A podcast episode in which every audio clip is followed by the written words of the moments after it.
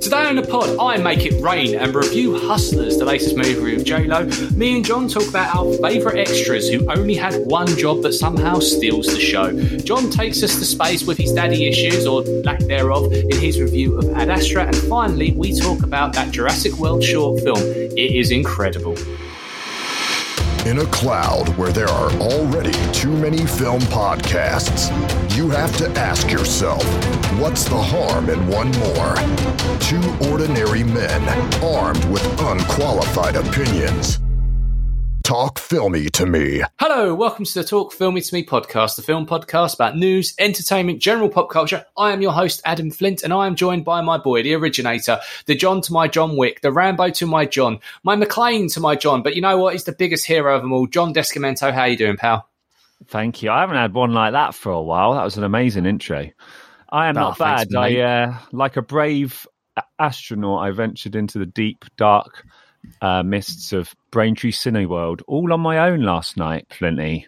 And why was that? because there was a traffic accident and I got stuck in traffic. ah, bloody. What is with this? But I like I like the theme of saying it. Like a stripper, I went to the cinema as well and watched the film. yeah, carry on. I want to see where you're going with it. It yeah, and and I made it rain. There we go. We'll leave it at that. Uh, what have you been watching recently? What have I been watching? Uh, do you know what? The Marvelous Mrs. Maisel, because uh, me and my wife kind of get on board with that. It's a mutual one we can both enjoy. It's really, really good. Amazon Prime. Um, and they're coming out with, I mean, they're genuine contenders now, aren't they, with Netflix? But what I will Mm. say, I don't know if anyone else is finding this really basic thing. Amazon Prime does not know where you're up to in the series. You have to bloody Does not. it's so stupid. How bad can you be? Netflix always remembers it. Helpfully, just auto plays everything, which is annoying, but you can turn that off. Amazon Prime, what the fuck is going on, man? Why can't you just remember where I'm at? ain't got and time next for this. up on Old Man Shouts at Cloud. As if Jeff Ah. Bezos doesn't have enough money to work out a simple bookmarking system. I, I'm, you know, livid, but that's fine. It's a good show. The marvelous Mrs. Maisel, really classy, set in the '60s. Lots going on. Um, highly recommend. I have this big problem that there is a ton of amazing stuff to watch, and it's getting harder and harder to discover it because there's so much content out there, and the algorithms are the things that serve us the things of what they think we might enjoy. And sometimes there's a little bit of cynicism in that of, oh, you're just trying to push the thing that no one wants because it might be cheaper for you for us to watch that over something else. I don't know. But um, that means that discoverability is becoming a right issue. And I do not help this because when I sit there and go, oh, actually, I want something new to watch, and I'll spend half hour going through the tiles as you do on all these different streaming services, and you inevitably go back to watching the same stuff. So I fell foul of that this week, and I have gone back to binge watching It's Always Sunny in Philadelphia, which is not a bad thing at all. But it seems to be that my finger is drawn to, to hitting that tile and just watching it again and again and again. Is there a show like that for you that just even though you've seen it a billion times, you'll just watch it again? Well, do you know what? I've seen a lot of that. I don't know if you've seen that meme of um, exactly what you just said. Oh, there's nothing to watch on Netflix. Watch? Blah blah blah. There's so much choice, and then it's just like the titles of Breaking Bad. Uh, Yeah. So I, I kind of feel drawn to that because I, you know, that is the best TV show of all time, in my humble opinion. Um, but I mean, I don't often like to go back to shows much, to be honest. Occasionally, you know, for the nostalgia's sake, when you're a student, it was all about Peep Show. It was about The Office. Black that's Books. my comfort. That's my comfort watching right there, just to have a bit of a Mm. laugh. But I, we all have it, don't we? It's like binge comfort food, isn't it? Comfort. What's your equivalent of, of waffles? I don't know uh, for, for Netflix, but uh, but have you seen? They've been talking a lot about the Breaking Bad um, TV movie that's coming up really soon. Actually, um, it's called El Camino or something like that. And I'm so torn about this because Breaking Bad, I agree with you, probably the best TV show, arguably ever, definitely the best finale in my opinion. And I I didn't want to see any more. And then when I heard about Better Call Saul, I was like, uh, really? But then I sat down and watched it, and I was like, actually, there is a definite there is a argument here for saying that this is as good, if not better than Breaking Bad, which I, I was generally surprised about. And I, I'm feeling exactly the same about this TV movie. I'm like, I don't need to know more. Yes, I love the story. I love the characters. I don't know if we should go back to that world. But all of a sudden, just from the little clips, the Skinny Pete clip they showed the other day as well, like I'm I'm getting excited about this one. Yeah, definitely all in for this. The only thing, I mean, it's a TV movie, which uh, hasn't got the same stigma as it used to, obviously, but anything that takes Breaking Bad further, you kind of want it to be as big a deal as possible. But I guess it just doesn't need to be, does it? it I'm very you're confident it could just come out quietly and be absolutely genius. Uh, it mm. won't be quiet, obviously, because the amount of people that loved Breaking Bad um, are going to be all in for this. So yeah, I'm definitely infused, and I have no issues with them continuing this. Flinty, I think, crack on. Okay, if I if I suggest one thing for this TV film, and I want to gauge your reaction for this, this is just me just asking if a particular thing happens, how we're going to feel about this. So, what happens if by the end of this this TV movie, we find out that we never saw a body of Walter and somehow he is still alive, are you going to riot? Are you going to rejoice? That's uh, I don't know. We did see a body, sort of. You saw him kind of pan out, bleeding out, right? I guess it was mm-hmm. slightly mm. ambiguous. Um, do you know what? I, I trust. Uh, I trust Vince, Vince Gilligan. You know, he's he's done no one else done six series that just progressively got better or stayed at that level consistently like he did. True. Uh, and like you said, Better Call Saul, the standards, you know, he's I've never seen him drop them. So I just kind of think if he's never disappointed me before, then why should I not have the utmost faith in him? Vince, you're my That's... man. You you treat me how you like. Treat me like a whore you managed to write a scene about a man taking a dump and reading a book to be one of the most suspenseful ends of a TV show you'll ever see. So, so yeah, from that that logic alone is enough for us to have that faith. Anyway, speaking about faith, let's talk about our first review. I just want to take care of my grandma, maybe go shopping every once in a while. When I was a kid, I always wanted to work with animals. I was close. These Wall Street guys. You see what they did to this country? They stole from everybody. Hardworking people lost everything. And not one of these douchebags. Hustlers is a stripper drama, but it is so much more than that. This is actually based on a true story. Uh, in 2014, an article was released about a group of strippers who drugged a bunch of men.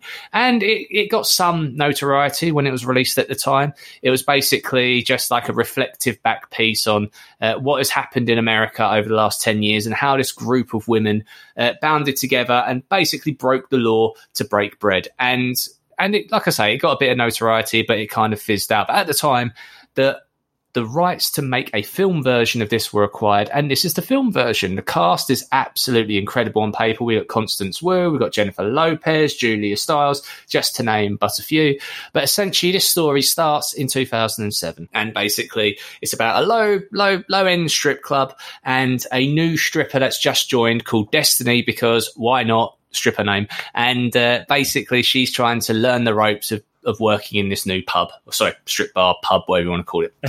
and Constance Wu plays the, the lead in this, and she is basically the audience. She is being educated in this world and being and learning about what's going on as she is experiencing it for the first time in this strip club, there's one particular stripper called Ramona who basically runs the roost. She's the she's the the one that's been there for ages. She's she's the queen bee, and that is played by none other than Jennifer Lopez. In fact, right at the start of the film, when she gets introduced, she gets introduced on stage and gives a dance, and I've got to be honest, oh my word, it is the most hottest thing I've ever seen in my life. Jennifer Lopez is 50, but you would not believe it by looking at her. Seriously, by the end of that scene, the entire cinema was practically standing up, making it rain with money. I, I it was, it was, it was stunning.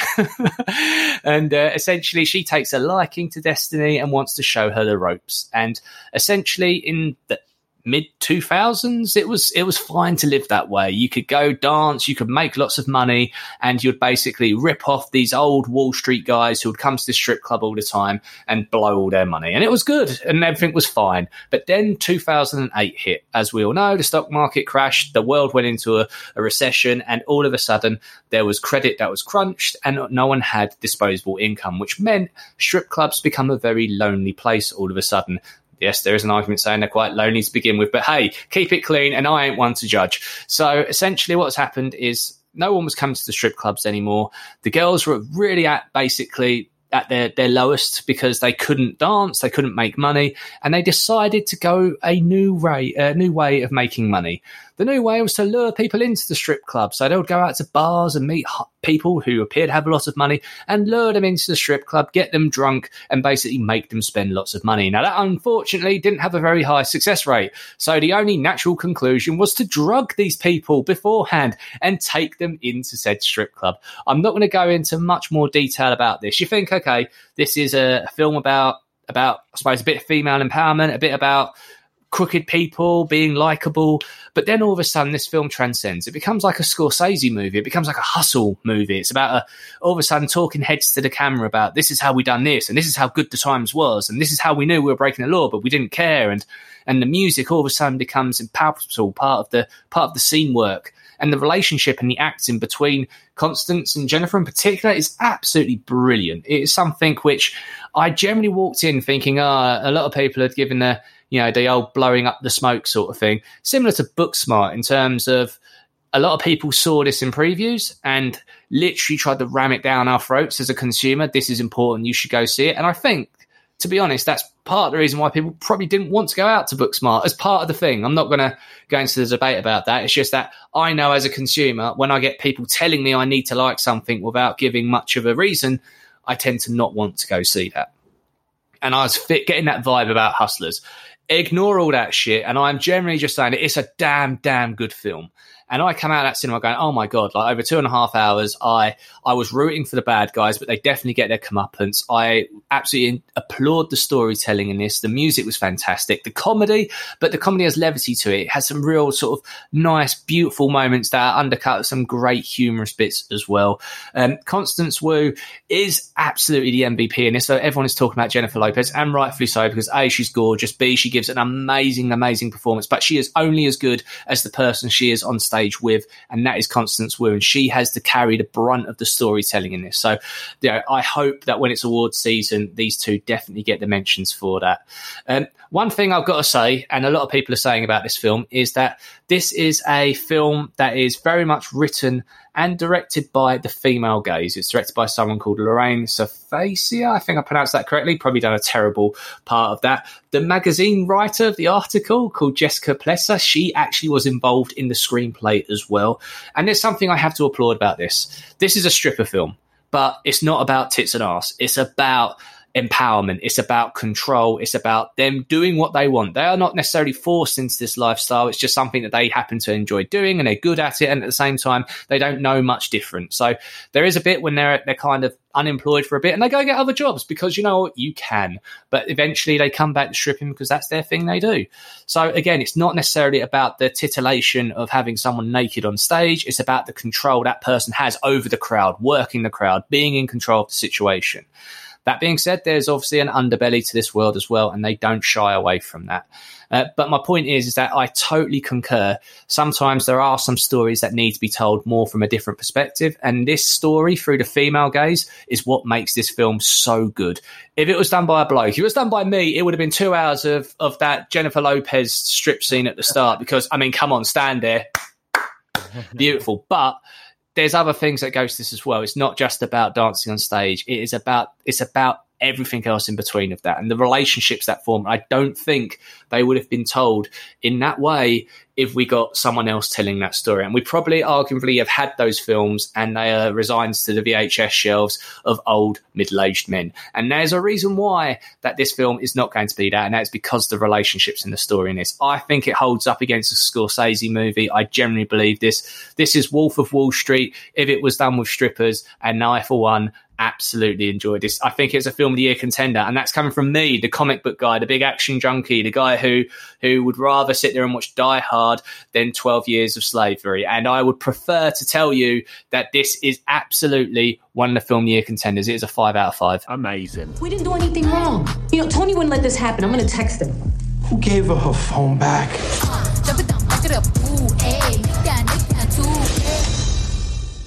News. John, we have been hearing about it loads over the last few weeks. We had the Toronto Film Festival, we've had the Venice hmm. Film Festival, I think we've got London coming up, as I keep seeing on film Twitter of all those people like, oh, I've been invited, oh, this is so nice.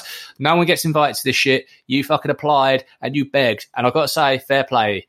Fair play. I'm not bitter. I'm not jealous. I'm not jealous. But anyway, loads of films are doing various screenings of certain things that to be coming out in lieu of building up that momentum for award season. We've heard about this with the Joker uh, that screened a couple of weeks ago, and you heard about all this this ten minute ovations and people winning lots of awards. Jojo Rabbit that's been screened quite a few times. That one that's picking up loads of awards, so you can have those little stickers to put on your poster and everything else.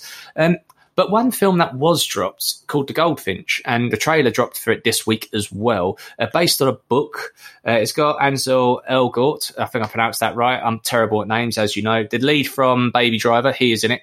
And that was uh, given a, a screening at recent festivals. And for every Joker movie review out there that is singing the the praises of this, there is equally a slam piece article about this film in particular. People are really going hard and they're saying it's dull, it is boring, the cast is uninspired, it has nothing on the book, and it's just it's just a lot of bad things in a combination of words which might upset the creators in this. John, do you actually like when you hear about these sort of things, does it ever put you off when you want to see a film or not?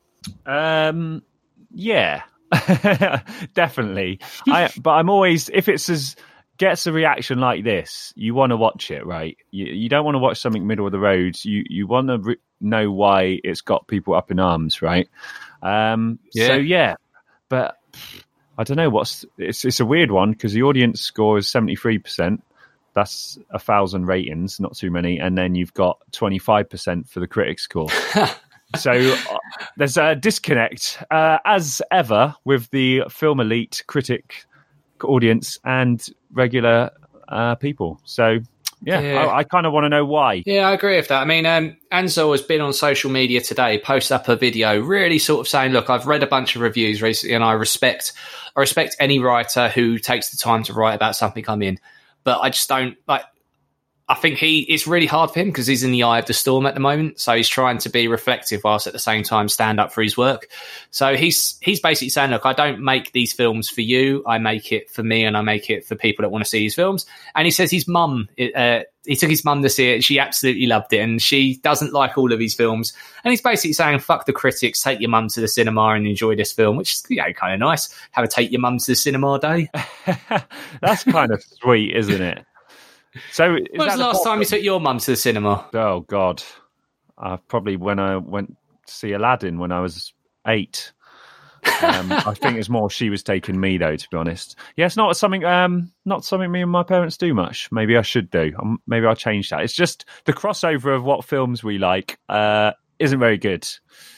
You know, they like anything with royalty in Queen, Downton Abbey, and I can't stand that shit. So, um, apart Yeah, from not my, not my bag. apart from the favourites, that was good. Yeah, yeah, I'll, I'll give you that. That was that was a good one as well. Anyway, so Goldfinch is getting slammed. Any of our listeners or people who are in the review world who have seen this and have got something to say counter to that, or give us a bit more insight, then get in contact on Twitter at Talk Filmy to me. Uh, so I mentioned before, Joker was doing the rounds in terms of the uh, the, the preview screenings or the preview to the preview screenings, as some of them call it. Another DC movie, which is in the works at the moment, is Birds of Prey. Um, a poster dropped for it. And I'm going to be honest, like, for all the hype that we're getting about the Joaquin Phoenix Joker world, where we're like, oh my God, this is incredible. The more I'm hearing about this Birds of Prey movie, the the lead, I'm not getting excited about this, and the poster looks a bit bit lame as well. Although saying that, Margot Robbie back as Harley Quinn, so that's always a good thing. Are you are you down with this, John, or is this a yeah? Move on to the next one.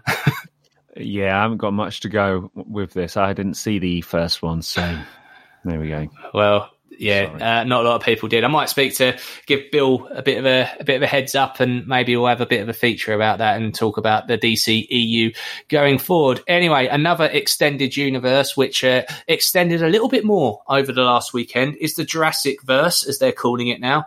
Uh, Colin Trevorrow is back in the directing seat after taking some time out to work on what ultimately became a failed Star Wars uh, proposal because then he was he swapped out of that. Um, so he was producing on the second Jurassic World movie, and he is now back in the director's chair for the third one. And what's going to be quite interesting is that the time difference between Jurassic World Fallen Kingdom and Jurassic World 3 is going to be a substantial amount of time. So Universal sat down with Colin and said, okay, given that we're going to be taking the audience into a whole new direction, sorry, minor spoiler alerts for Fallen Kingdom, dinosaurs are let out of the bag now. They are now out in the real world. And this is going to be how the world adapts to that and reacts to this new world that we've, we've now built. Finally, yeah, they've got off the island for fuck's sake. And um, we want you to help bring that audience along the story. So he released a short film, an eight minute movie called Battle of Big Rock. It is absolutely fantastic. Like I say, it's eight minutes long, but don't don't let that put you off in terms of thinking, oh, is this going to be? Is there any quality here? Have you just dropped it on YouTube? Is there? No, this is like this is just as good as a, a Jurassic film in terms of the animatronics, the effects, and the acting in this as well. It done the rounds from last weekend, just as Colin Trevorrow got on stage at the Empire Live Film Podcast. Uh, thanks for inviting us, guys. Had a great time. Um, and yeah, this was this looks absolutely incredible. John, have you had a chance to see this yet? Or if not, when are you going to see this? I'm going to watch it immediately after we we we finished uh, shooting this podcast, Flinty. And that's yeah, it's, it's on the. Twitter account. Check it out. It is beautiful. Um, so I sp- I'll tell you what is beautiful. A uh, the nineties. It, it, it had its time, right? There were some films that were typical nineties films. I'm thinking about films like Con Air. I'm thinking about films like The Rock. I'm thinking about Face Off. Yes, is there a common denominator here? Nick Cage, of course there is. Um, when you in that sort of pantheon of awesome '90s movies, what's the best one for you, John? Oh, do you know what? Speed. I remember watching Speed for the first time as a like a young teenage boy, and I was just so enthralled. I thought it was the best thing ever, and I also was in love with Sandra Bullock. So I think that played something of a role. But yeah, totally. Con Air, Face Off, Speed one and two. I was all in those as a teenage boy. Um, but Face Off stuck with me. Any, you know, we've talked about body swap movies face swap movies. um, I was all in when I first watched Face Off, and obviously now it, it's kind of more hilarious than uh, enthralling. But um, this is some exciting news. I'm in it for this news. Go on, give it to me, Well, you're you're excited as well. So they have announced that they are going to reboot Face Off. They are going to remake it for a modern audience. It's not going to be a sequel or a spin off. It's going to be a retelling of the classic John Woo movie from the nineties. Now, I I absolutely love Face Off. It has its time, right? It's just about it's about there's always there's always a speedboat scene in these sort of films, wasn't there? And there's always a, a scene with doves flying off in slow motion. And it literally just felt like it was Nicolas Cage and John Travolta trying to outdo the other person and just do random impressions of each other. It generally felt like that, but in all the best ways. I I don't know why you would want to remake this film. Like why? It's so yeah. good the way it was. it doesn't it hasn't been long enough has it and there's some um, there's some really good funny scenes that stick with you in that movie uh don't you remember the one with john travolta's you know so they've swapped and john travolta's the bad guy and he's in the house with his teenage daughter that's a creepy Peaches. scene. oh that's a creepy scene i think john travolta in that movie is brilliant uh and and nick cage to be honest but I don't know. Yeah, I'm, I'm sort of with you. It's does it? Do we need this? Do you know what? I'm worried they're going to take the sort of campness and the fun out of it, and it's they're going to try and maybe someone's like misinterpreted this movie, and they're going to try and make it, you know, a genuinely. I don't know. Oh, I ah, know what you mean, like a gritty drama, and we'll gender swap the main characters because because that'll keep the top people in charge rather than actually thinking about changing stories. So yeah, I I completely agree with you. I well, like saying that there is a part of me that does. There's certain like actors you think, oh, that would be pretty cool to see them in. You know, what? I'd like to see something like James McAvoy and Fassbender facing off again, literally. making them swap faces. That'd be kind of cool. Well, the Anyone else you'd like to see? about- The funniest thing about the first one is that Nick Cage and John Travolta look absolutely nothing alike. And then when, when They they, when they, when they swapped, they had obviously there was absolutely not even a hint. It like the operation went p- so perfectly that their entire No body scars. and faces were just flawlessly swapped. Um, and you kind of, I don't know, that's that's that's sort of hilarious. And you, I don't want stuff them to take that stuff too seriously. Maybe if they went the other way and made it more ridiculous, I'd be in and for it. You know, turn it into Okay. a, a proper comedy. So, with that in mind, instead of getting two actors, I just want one actor. I want Gerard Butler to be face off, where it's just Gerard Butler swapping faces with himself. But it's just a bearded butler with a shaven butler. He's Yeah. got his Sparta voice and his dodgy Scottish accent on the other side. And there we go. Done. Sold. There you go. you got me got me on board now. You only have to pay for one star there as well. So Very true, very true. But you know, I mean, this is counterintuitive to some of the things that I've said in the past of this podcast. But you know, they're just kind of going to make it a zooped up action movie. They'll probably get Ryan Reynolds because he's why not. And uh, actually, I feel like I'm making this film something I want to see now. Face off Ryan Reynolds with Keanu Reeves. oh, They look nothing alike, but somehow this would work, and it'll be incredible. Yes, and get Keanu to play that sort of dopey character he does. Uh, make it a full-on comedy. I'm all right. I'm in it now. I'm in it. Make that movie. There we go. please. Hollywood, there you go. Hope you're listening. So, speaking about reboots and remakes and everything else in between and sequels to that, um, It Chapter 2 became the highest grossing opening weekend ever for a horror movie. It was only beaten by the first uh, It movie, which has made people talking about, hmm, where does we go with this franchise? The answer is fucking nowhere because the clues in the poster, it ends, leave it. um, I don't really want to hear or see any more things about clowns. Actually, I'm kind of. I'm getting done with like the whole nostalgia thing. Have you seen that American Horror Story dropped their trailer for their their latest incarnation, and it's going to be called American Horror Story 1984? I'm like, I'm done with 80s. I'm done with kids on bikes going from point A to point B in a town, and I am done with synthesizers. Like it's been done, and it's been done well. So leave it. I've had enough. Anyway, run over. Yeah. No, I'm sort of with you. We've had a lot of 80s. Uh, Stranger Things has pretty much mastered the sort of 80s nostalgia. Um, that's what I kind of like. Mad Men had the 60s thing going on, which I loved. Yeah. And Marvelous Mrs. Maisel has a very similar kind of look back, if not a bit more sort of less serious look back. But um, yeah, so I'm, I'm in it for the 60s. I like that. Where- and although where- the music was pretty dope, well, that's the thing. I'm I'm kind of done with '90s stuff as well because I think uh, Captain Marvel kind of proved this that the '90s, although it was a long time ago, it doesn't feel that long ago in terms of music and culture and and and clothing and everything else. So when she crash landed in a blockbuster video, it wasn't a oh my god, this is so nostalgic. It was just a oh now I'm sad I can't go rent a video from Blockbuster. Like hmm.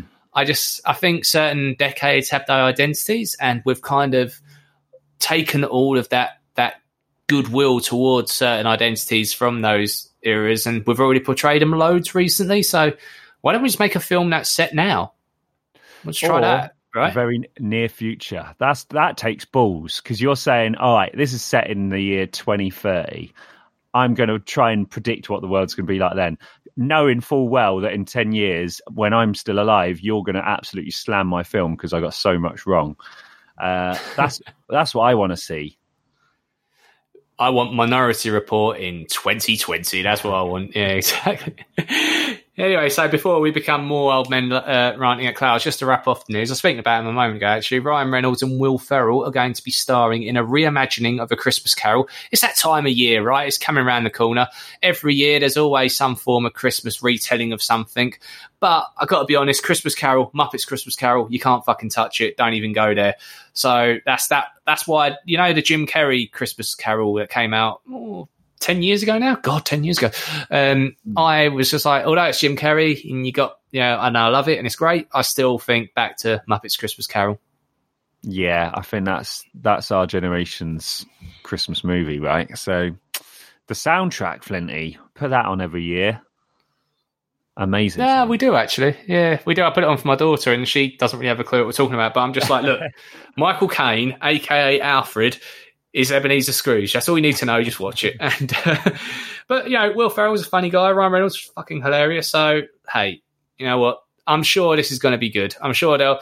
Down at Holmes and Watson was pretty bad, and that had a lot of good people. Anyway, let's try and keep positive about this. So it's not coming out this year; it'll be coming out next year. One would presume around Christmas. And that's the news for this week.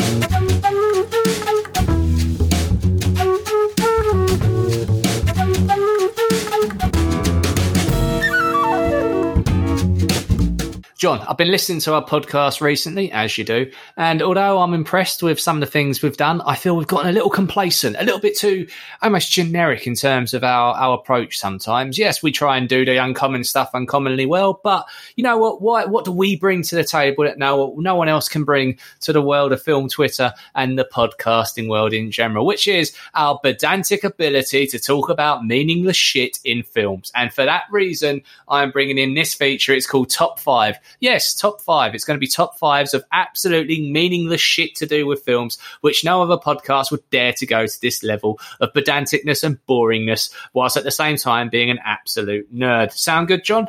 That sounds brilliant. Go on then. Hit me with the first one. Top five. Top five. By the way, we've never heard of Pulp or any other bands to that similar effect. So this top five is going to be the best extras in a film who just fucking went for it. Extras who stole their scenes, who clearly should not have been there or decided to take their moment with both hands. John, there are so many films which you have been distracted by some weird extra or just someone who had one line but delivered it with so much gravitas it was terrible. And I've got a few of them to talk filmy with you about. I'm hope so what I've done is done a bit of research, obviously remember time, some great films and everything else.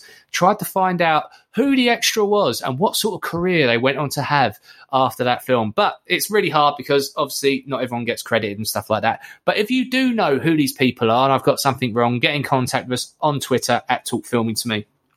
Now, when I think of extras, and I think of like someone who's had a dramatic line or, or a, a moment where they stole the show for a second, my first thought is always Back to the Future Part Two. Now, I'm gonna I'll, I'll set up the scene and then describe the the extra. So, this is about three quarters of the way through the film. Marty has learned the repercussions of his actions and he must go back in time and get that sports almanac back, which results with him going back to that under the sea dance and interrupting that time that his future dad and future mum kiss for that first time. But because she is being at the moment held in a car by none other than Biff, the family guy. Obviously, I'm not going to go through the full fucking film. You get the film.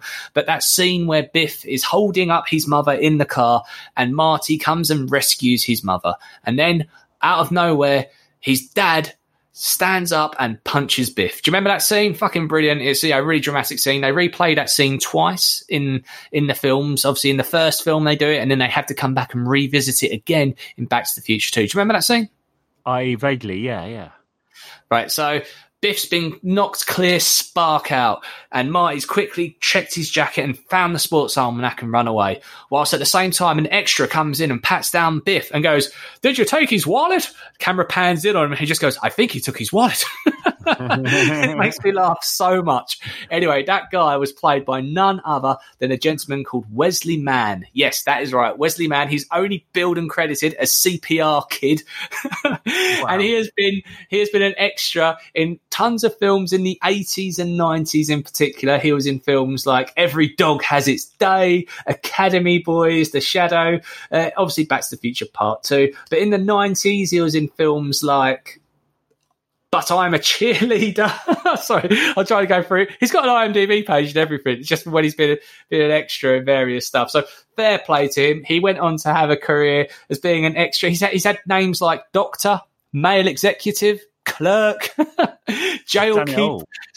He's done it all. He's he's got it all, and uh, I always laugh so much about that. Classic scene, hilarious guy.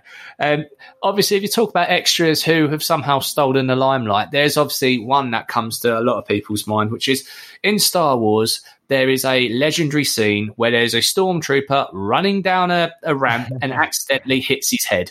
Now, this originally ended up in the final cut of Star Wars. Everyone saw it and laughed at it, and Lucasfilm kind of ignored it. But when they re released the Star Wars trilogy in the 90s, they done a hilarious boing gag noise over it and kind of lent into it to the point where this has actually inspired a documentary that's being made at the moment. They're actually trying to track down that extra because at the time, uh, not everyone was credited, and you don't put every. And unfortunately, not every extra ends up with their name on the bill or at the end credit. So no one knows who this is. The unknown extra, but probably the most famous unknown extra ever. Did you have you ever seen that? Did you ever, or have you ever heard about this? The the stormtrooper who bumps his head. Oh yeah, it's legendary, right? How are you going to find him? Yeah, Surely he doesn't even know who he is. Well, maybe maybe people do know. I don't know. I mean, this documentary is literally about someone tracking down everyone who worked in casting and on that film with the purpose of just finding that person. So that always makes me that makes me smile when I, when I think about that. But I tell you, and actually, when I look at if you like Google extra bloopers or extras who who fucked up, you'll be surprised at how many extras screwed their lines or their, their scenes or whatnot in the Christopher Nolan Dark Knight trilogy, which I, I stand as one of my favourite trilogies of all time. I'm, ladies and gentlemen, my name's Adam Flynn. I fucking love Batman, but there are, and I, I don't see them. I don't, I don't remember seeing them in the film when I'm watching. I was never taken away by them, but there's one in particular which now I know I can't help but see. You can't unsee it. Is that in the Dark Knight Rises? There's a scene where Batman and Catwoman are on a on a rooftop and they met for the first time, and oh, it might have been the second time. And there's a scene where these crooks uh, are muscling in on Batman and Catwoman, and uh, she's she's saying something like um, like these are uh, don't don't don't hurt me or something bad will happen. And then Batman's on top of the roof and he says in his his voice, which is not aging well. The more and more I watch it, he goes, "They know, they just don't care," and they have a big fight. And it's a yeah, it's it's, it's, it's I got to say the fighting standard seems to drop in each film, other than obviously the big fights with Bane and stuff. But like de- generally, the fight choreography is not John Wick standard, and there's literally one guy who doesn't even get kicked; he just falls to the floor. He just gets he, he doesn't even get kicked and he just falls and rolls around on the floor in pain and agony. But obviously the camera is drawn towards Batman doing his fight. And obviously obviously Nolan must have thought at the time, no one's gonna notice. Everyone's focused in on the centre of attention. But you will go back and watch that film now and be like, okay, that is fucking terrible. and again, this is the name of the unknown extra because um, they didn't credit that person in the film. But that's another time where I thought that extra, he just went a bit too, over, went for it too much, bit too overconfident, went a bit too early, and just fell over. There's a lot of extras in Gladiator that kind of there was the watch gate, wasn't there? Someone's wearing like a Rolex in the scene. You've, I mean, that's pretty amazing how they've managed to get on. It's like, oh yeah, Yeah, what you do is they just being an extra for a you know uh, uh, period piece from the uh, year twenty three. Um, are you not going to take your off? Nah, it's all good. No. I need to know what time it is so I can get my lunch in, don't I? so, so another extra who has a line in one of my favourite films of all time, and I don't know why it's one of my favourite films of all time. It just is The Devil's Advocate. You ever seen it? Al Pacino with Keanu Reeves. yeah, brilliant movie. Okay, so this is about again three quarters of the way through the film where all of a sudden the devil's work is at play, and this character called Eddie Barzoon, who is essentially Al Pacino's kind of prodigy who didn't work out, who Keanu Reeves ended up replacing. Um, he, you know, spoiler alert, this film is 20 years old. Um, Eddie Barzoon gets killed. He gets killed by a bunch of homeless people, but those homeless people have devil eyes and obviously everything else. And it's the scene where Keanu Reeves comes to the office to find out that Eddie's been killed. And they're talking around the office, and as he's being told, one extra just walks past because they go, "Oh, how did Eddie die? Oh, he was out walking. No, he was out jogging." And then someone walked past, going, "He was out jogging, if you could believe it." And it was just the hilarious way he just he just busts chops as he's saying it, completely out of tone of the scene. He's not credited. I've done my utmost to try and find out who that person was because his delivery was so funny. But uh, but yeah, I, I generally that scene makes me laugh so much. But my number one my number one extra who fucking went for it is in none other than the classic movie Forrest Gump. Assistant coach played by Jim Book. So basically, when Forrest proves himself on the football field, everyone celebrates. So do you know that scene where he keeps running through the field and it shows the coach and his assistant staff screaming so happy. Hmm. And the assistant coach in particular, his happiness is so elated, like over the top, like just absolutely unbelievably over the top, to the point where he's wide eyed, he opens his mouth, he throws down his clipboard and goes, "Yeah!" and it's like you've got one shot, Jim. You've got one shot. This is on you, and he fucking brings his A game, and it brought, it brings a smile to my face I'd like to think if I ever get the chance. Uh, uh, Mr. Danny Boyle, please can we be extras in your new 28 Dimmible of Time zombie movie? if you ever get a chance to be an extra in a scene of a movie, that is how you take your chance. I, I don't know what else you went on to go do, Mr. Jim Broke, but but you, sir, we salute you. Honourable mentions though, people, extras that didn't make it into the cut because I didn't want to slag people off too much was um, Back to the Future Part Three. The kids they got to play in like the you know, there's like the weird train spaceshipy thing. They generally look like serial killers. Like if you actually watch that film now, like they, they're kids that clearly aren't interested but staring into space. There, there's something something sinister about those kids. Maybe they'll grow up to be serial killers. Who knows? And uh, again, Batman again, back uh, Batman Forever. Literally the opening scene where it's like the the um, safe that's hanging above Gotham. There's one guy in the crowd who goes, "Eh, Batman!" Eh, and it zooms in on him, and it's just so fucking hilarious.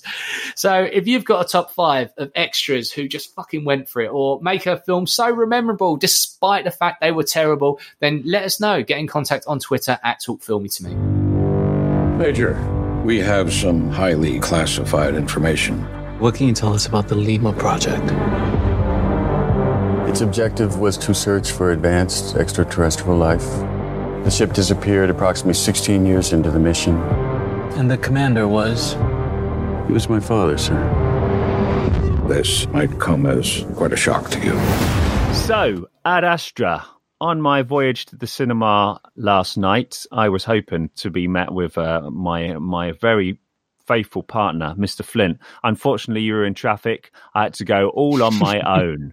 Probably a good movie to watch all on my own. Spent most of it in Brad Pitt's head, narrating every thought so that you didn't miss a beat, which is kind of I don't know. Some sometimes in sci-fi you want a bit of mystery, don't you? Uh, you don't get so much of that in this movie. So we start with Mr. Roy McBride. He is the son of Clifford McBride, who is this legendary Buzz Aldrin style astronaut who went out into the depths of Neptune and never came back. We're not sure what he's doing, but he's an American hero. So Roy McBride's taken his place uh, as a new up and coming astronaut. His heartbeat never goes over 80. He's a real professional, but lacks in What a man. human, what a man lacks in human connection and relationships particularly with this uh, partner liv tyler plays who's really unsatisfied with his uh, what should we distance should we say because he's concentrating on space stuff so Oh, anyway, he works on the huge space ante- antenna on Earth, which is basically an extension of the ISS right now. Huge accident, electrical surge. Some reason it's coming from Neptune. What's going on? Maybe his dad's alive. He's causing some trouble. We don't know. Anyway, they get Roy. They want him. Send him on a mission. Let's go and make contact with your dad and try and find out where he is and try and basically neutralize him. So obviously, this is a bit of an odd mission for uh, Mr. Roy McBride, aka Brad Pitt. Some reason he has to go to the moon, which launches him to Mars to send a laser message to Neptune. So this obviously means we get a lot of action sequences. There's pirates in space on the moon. There's an Applebee's, capitalist craziness. Oh, it's kind of uh, there's some funny little kind of digs um, and just maybe warnings of how space exploration could go a bit fucked up.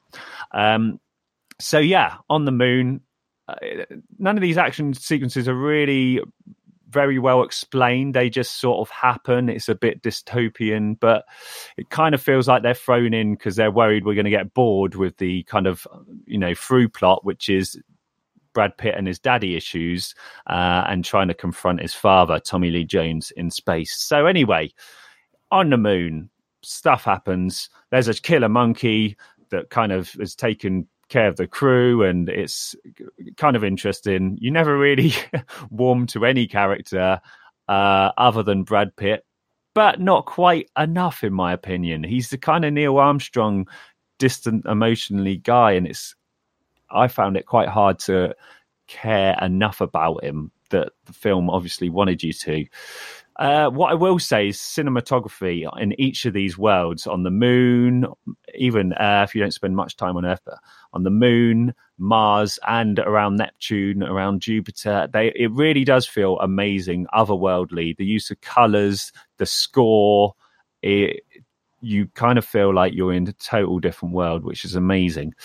So, anyway, we've got a few action sequences to kind of help us on the mission to Neptune, which for some reason only takes 79 ta- days from Mars.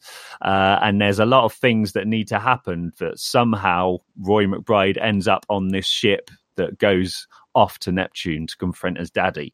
And by the way, he's all on his own. That's fine. I'd like to get Jamie's opinion on some of the science in this movie because uh, uh, not being a scientist, a bit questionable. I, very questionable. Um, I, I suspect maybe it's all on point. Who knows? So anyway, off he goes. Think Apocalypse Now meets 2001. That's what a lot of people are saying also there's a lot of sort of harkbacks to event horizon which also focuses on going to neptune to kind of confront a, uh, a crew gone wrong gone slightly mad. So so we get to neptune. There's the big confrontation with tommy lee jones. I would say confrontation.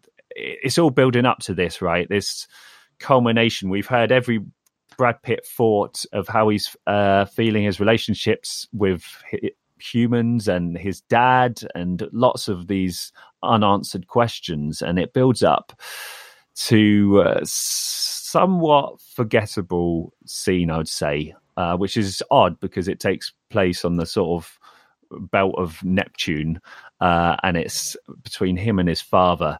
Uh, there's some kind of tender moments, some some not bad lines, but there's a very obvious visual metaphor out in space, uh, which I felt was a little bit on the nose for me. Um, was it a giant then, penis? It wasn't, but thank you for diminishing my review. To uh, bags. Flinty. I'm trying my best here, man. So, uh, sorry, dude. For some reason, uh, he manages to kind of cause a nuclear explosion to propel him all the way back to Earth. And there we go. You don't, and then uh, I guess at the end, there's not much question. There's a few questions you want answered at the very end. Maybe you don't want them answered that much because it hasn't built it up. But fundamentally, I mean, this this film is about uh, an emotional connection between uh, Roy McBride and his father and the distance and how that's affected to him. I feel like I might have got more out of this movie had I maybe been unfortunate enough to have those kind of uh, maybe father issues. So I'd be interested to get other people's takes on it uh, who might have daddy issues, um, which are a bit of a bit of an awkward conversation. But I feel it just didn't quite connect on that human level. Uh, Brad Pitt's character maybe doesn't didn't quite have the warmth. He he does an amazing job, but I just didn't warm to him enough, despite hearing his every thought and the fact that he's a, a decent mm. guy. Um, Tommy Lee Jones was kind of the opposite to his son, which also felt a, a bit strange. You didn't see that family connection. Um, there's no uh, other people really to speak of. A few extra sort of roles come and go.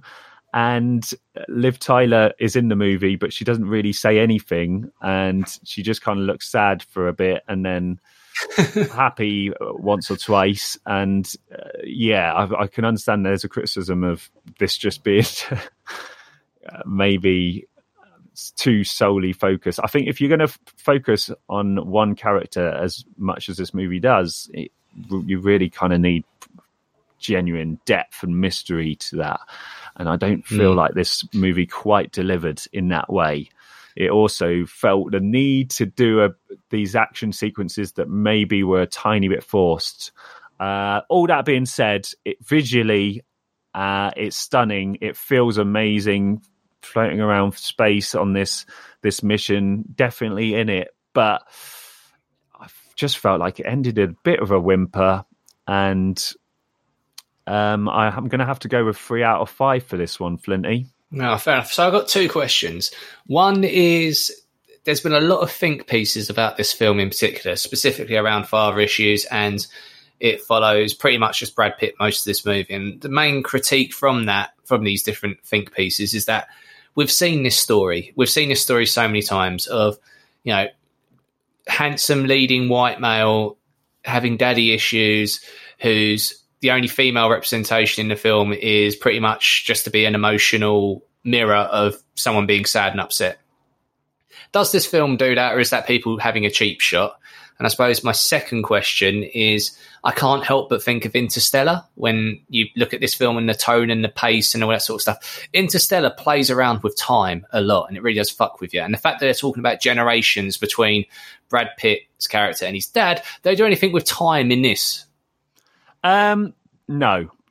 Basically, uh, he, he's his dad's been gone for 30 years and this kind of takes place maybe over a it's it's very linear. It's very obvious to see what's going on. Really, uh, I, there are some a lot of kind of old videos he's got of his father that you see. You get little dribs and drabs of what might have happened to his father or rumors, but on the whole, not especially. Um, I also going to the representation kind of issue. I mean, there's no Brad Pitt's a leading man. He's a brilliant actor. Of course, he he can carry the weight of this role, and why should he not?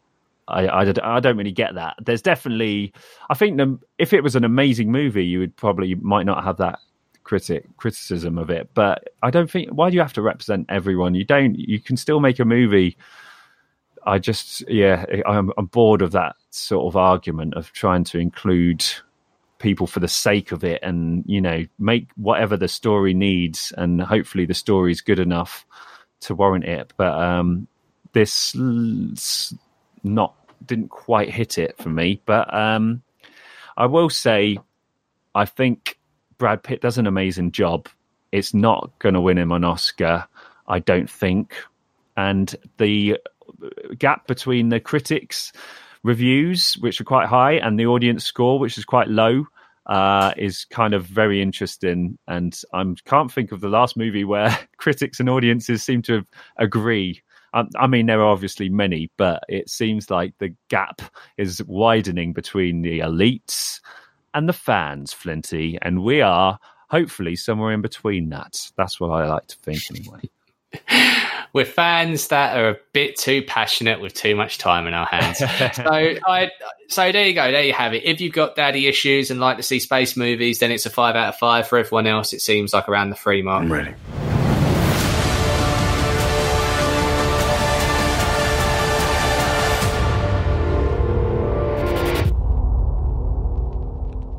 Thank you for taking the time to listen to this podcast. If you've enjoyed listening to this and you want to listen to a little bit more, or then maybe, just maybe, you're willing to go a little bit further, just click on the like, follow, subscribe, whatever button it is that you get more content from Talk Filmy to me. Follow us on Twitter. We'll be tweeting about stuff we have coming up, screenings we get invited to, interviews we've got lined up, and all the fun in between of that. I want to thank my co host, my boy, my co pilot, my Chewbacca. John, how can people find you? You can find me at uh, Descamento on Twitter. Next week, we'll be back reviewing Rambo, Last Blood, and a bunch of other filmy stuff in between. Stay filmy till next time. Bye. Way down in the basement, we'll lock the cellar door and baby. Talk filmy to me.